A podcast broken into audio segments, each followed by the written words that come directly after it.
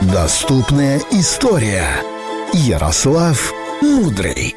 9.25 на студийных. Ну вот, друзья, настал тот самый момент, когда можно открывать свой багаж знаний пошире, чтобы в него попало еще больше полезных вещей, ведь здесь уже в студии у нас Ярослав Мудрый. Привет, привет! Привет, дорогой! Привет, привет! Знаешь, вот как бывает, что какая-то определенная музыка с чем-то ассоциируется. Вот эта вот отбивочка или фоновая музыка у меня всегда ассоциируется с приобретенными знаниями, потому что у нас в студии Ярослав Мудрый.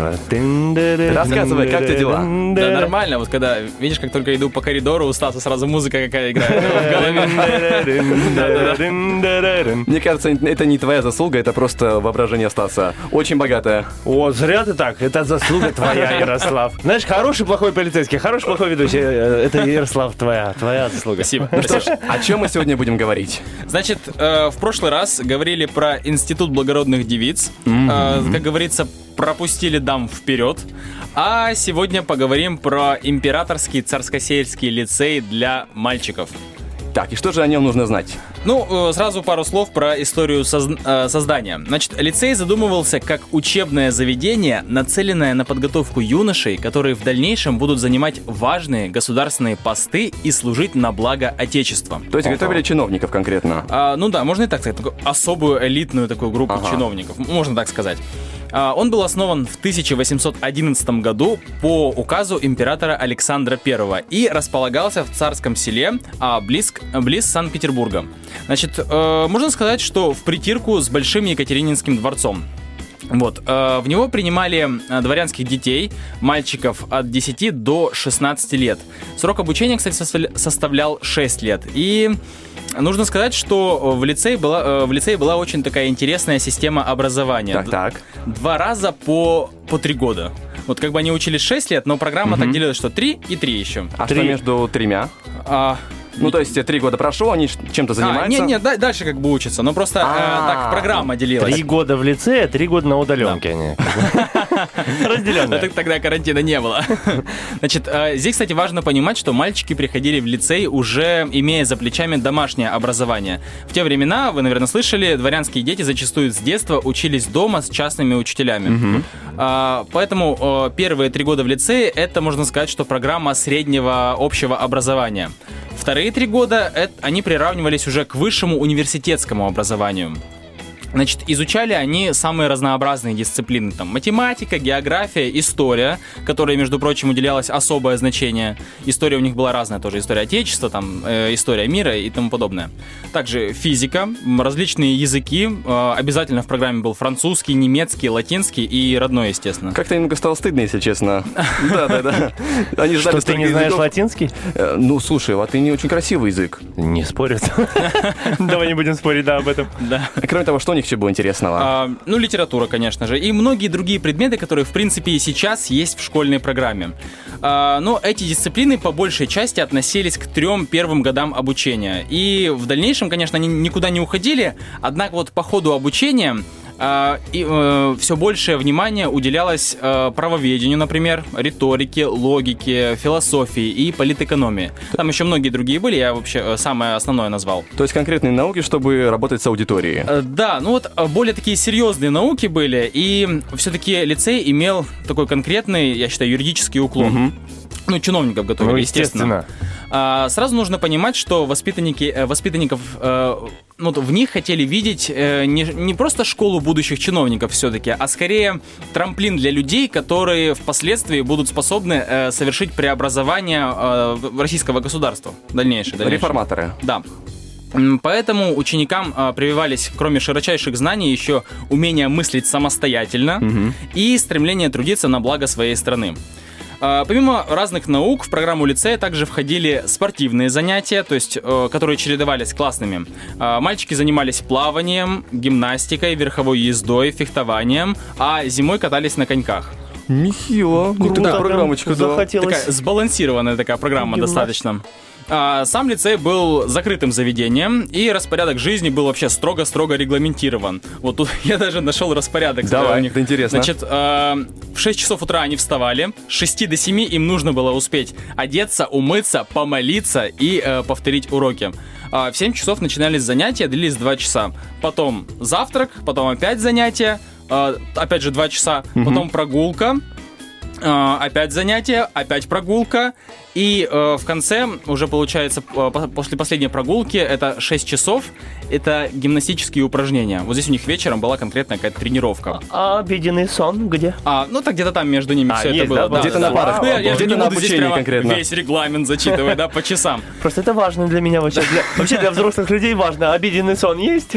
А, а, не, обеденного сна не было, был обед, слава А. богу, был, был ужин, и а, в 10 часов был вечерний чай. Вот это важно. звучит. Да, да, да. Да. Вечерний чай. Хорошо. Значит, в общей сложности занятия э, длились 7 часов в день. А, часы занятий, вот, как я уже сказал, чередовались с прогулками. Гуляли, кстати, парни в любую погоду, это было обязательным. А, прогулка на свежем воздухе, да. А, кстати, э, я вот тоже гулял по этому саду. Э, Да, да, я там был, да.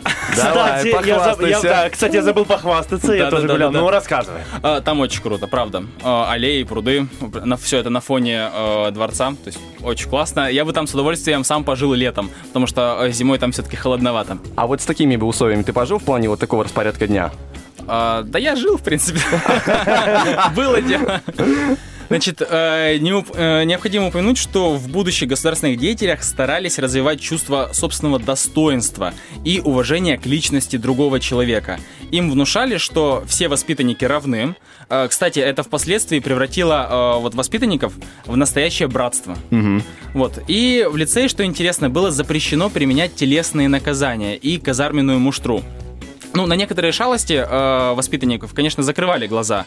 Но, м, что важно, их учили э, не врать, э, потому что вранье и, ну, не только вот все это плохое поведение и так далее, это ниже их достоинства. То есть не палкой, а вот таким убеждением. А, то есть как бы осуждением со стороны своих же... Не, они должны были сами понимать, что вести себя как-то некорректно, это вот, это вот, вот ниже их достоинства. Вот понял. лучше и не скажешь, на мой взгляд. Получается, их вообще никак не наказывали, просто говорили, что это ниже их Это достоинства. нехорошо, Нет, их, некрасиво. их приучали к этому. Это, ну, э, порицание было, естественно. А вообще их э, воспитывали в духе патриотизма. Тут нужно понимать, чиновник э, должен был э, быть патриоти... э, воспитан в этом духе, скажем так. А, И поощряли очень сильно самообразование. В лицее была постоянно пополняющаяся библиотека. А, Парни читали просто примерно так же, как я смотрю видосы в Ютубе. Так же много. А, Я уже говорил, что их не муштровали, однако сходство все-таки такое с армией было. А, Все шесть лет, которые э, парни обучались, да, а, они проводили в лицее, и с родными можно было видеться только по большим праздникам. А как-то объяснялось это, почему так жестко все устроено? Как бы А образовательное я заведение... Вот не могу сказать, какое-то вообще стремление было изолировать детей. Да, Помню, да, да. вот, а, Стас был Да, про, да, про- да, да. про Смольный слышал, там девочек вообще изолировали на еще более долгий срок. Вот. А, И что еще можно сказать? Из плюсов, кстати, у них была у каждого своя личная комната. То есть это говорит о наличии М, такого прикольно. личного пространства. А, я там, кстати, был, смотрел эти комнаты. Да, да, да. Я еще. такое? Это вбросы такие хвастовства. Вот. а, Там же была у вас, ну, скорее всего, экскурсия, да, поэтому, а была ли комната Пушкина? Так вот, э, я хочу... А, все, понял, все, все, все. Он хвастается за меня, ты посмотри на него. Значит, а, в комнатах на самом деле ничего особенного. Все очень просто, это вообще коморки на самом деле, очень узкие. Там было все самое необходимое. Это кровать, э, стол для занятий и, в принципе, там тумбочка еще. А, Был я в комнате номер 14, где Давай. жил Пушкин. Да, был. А, Комната абсолютно одинаковая, и у него точно такая же комната, как у всех, никого не выделяли. А, И, кстати, вот должен признаться, что я немного схитрил. И вот рассказываю тут про это лицей чуть ли не как э, про идеальную систему образования.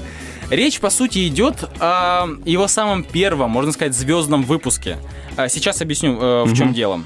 После войны 812 года, напоминаю, лицей открыли э, в 811 э, приоритеты государства все-таки несколько изменились, и направление лицея также изменилось. Программа стала более военизированной, лицей впоследствии перенесли в Питер, переименовали э, в Александровский, и он стал больше смахивать на такой кадетский корпус, Ага. можно так сказать. Вот я же говорю, уже программа военизированная более была.